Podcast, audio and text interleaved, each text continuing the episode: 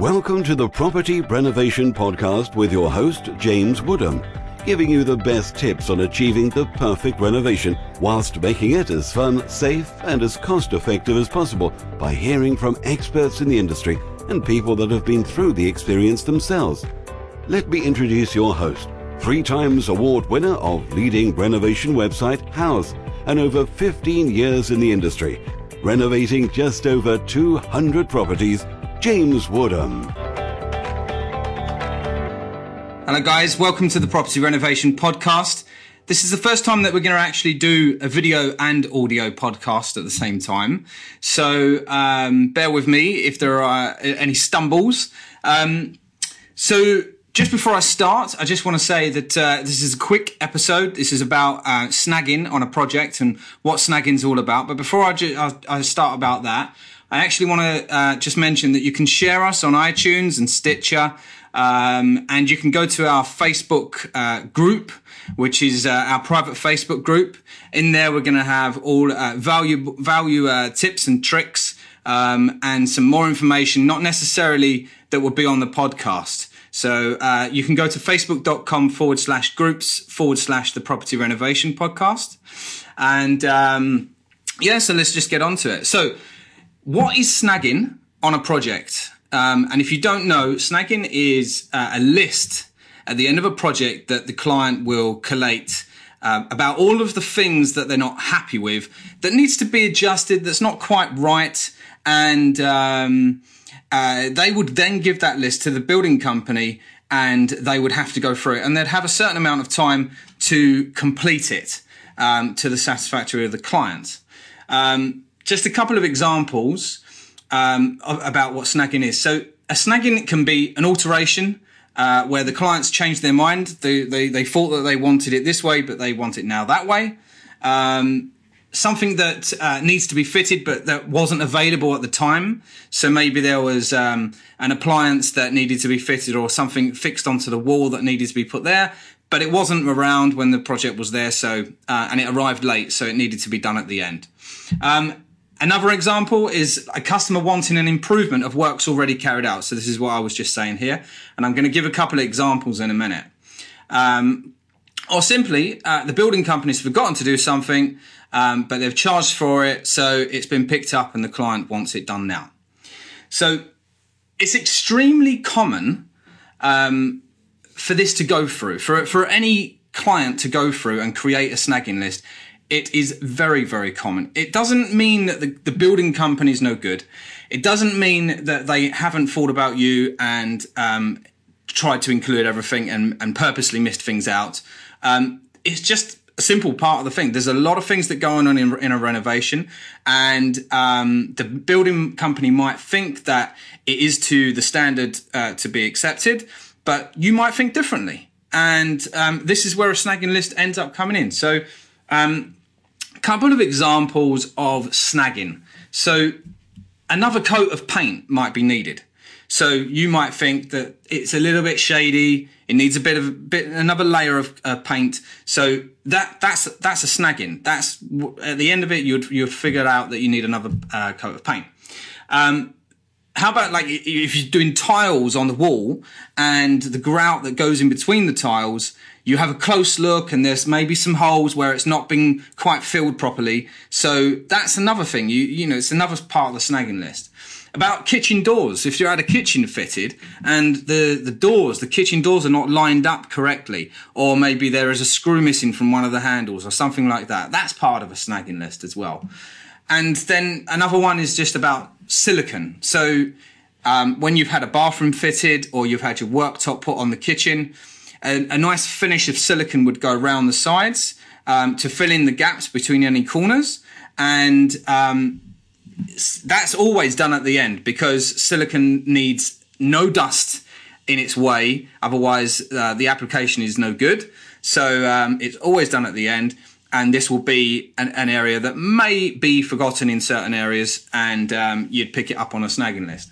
So, depending on the contractor and the customer relationship by this point, and let's face it, you know, in a home, it's quite testing, quite stressful for any building company to work with a homeowner Um, as a homeowner, your life is disrupted, and as a building company, it's all about you know getting there, getting in the job, finishing it, finishing it on time, and receiving some profit at the end of it, but you being satisfied. So um, it's stressful for both parties anyway. Um, so, but any build, any good building company is going to want to make sure that ultimately you are satisfied, you're happy, and um, you know, going through that snagging list, it can be annoying for any building company if it if it if it is quite long and it's going to take some time to to complete that. But um, any good building company, if they've got passion about their job, they're going to want you to be happy at the end of it. So um, it doesn't matter how long that snagging list is. Uh, just go around with the building company, complete it, and ultimately, the most important thing for a homeowner is don't accept uh, poor standards of work. So don't. Um, if your building company is there and they're saying, well, you know, you just have to accept it. This is the way it is.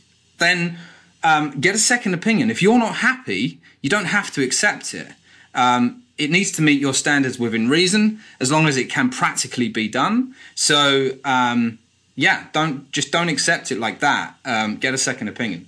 Um, there's to get a second opinion. There is impartial companies out there. There are companies that provide a snagging service where they would come round and they would take um, an impartial view and they would go through everything and um, list everything that needs to be improved um, where it can be.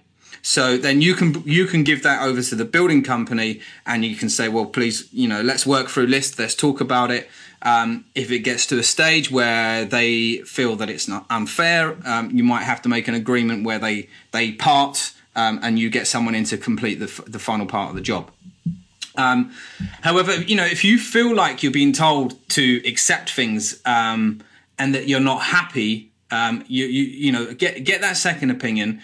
Um, the thing is, it's always about timing, the right time for snagging. Um, I want to talk about this bit because um, it's known that customers might not necessarily know when certain parts of work need to be finished uh, or need to be done. And there are, from a builder's point of view, um, reasons why certain parts of the work need to be done at the end. Uh, for an improvement or a, you know to be added onto the snagging list for instance so there is always a right time for snagging. Don't go round, uh, you know, with a building company. Don't be contacting them 24 7 and saying, I'm not happy with this, I'm not happy with that, because they might not necessarily be finished with the work. So, um, you know, it's always best if you can wait to the end and then do the whole snagging list in one go. Um, because then that way you, you, you're, you're going to leave them to get on with the job um, and uh, then there'll be you know it, it will be done finished uh, a lot quicker.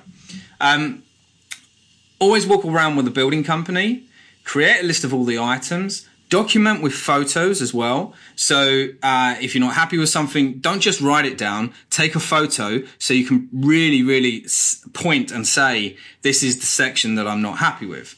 Um, get a time scale of all the completion of works. Get them to fill out a form and list on that form and then put a date right next to it where they have to agree with that date um, to, for those final works to be completed. Um, get the building company to sign that as well. Get the building company to sign the final works so that they understand a few things. They understand that the work needs to be completed to the to, to the standard that you're expecting. They understand that they need to meet it by a certain date and um, yeah, they, you know they need to sign that to agree with it. Um, and monitor the progress as well. If you think that you know there's a day left and they've still not done it, and you think it's going to take more than a day to complete that snagging, um, then just you know out of curiosity, just give them a call and say, hey, you know, like there's 24 hours left. You know, you're gonna um, you're gonna be able to complete it on time. If not, just let me know so I'm not too inconvenienced.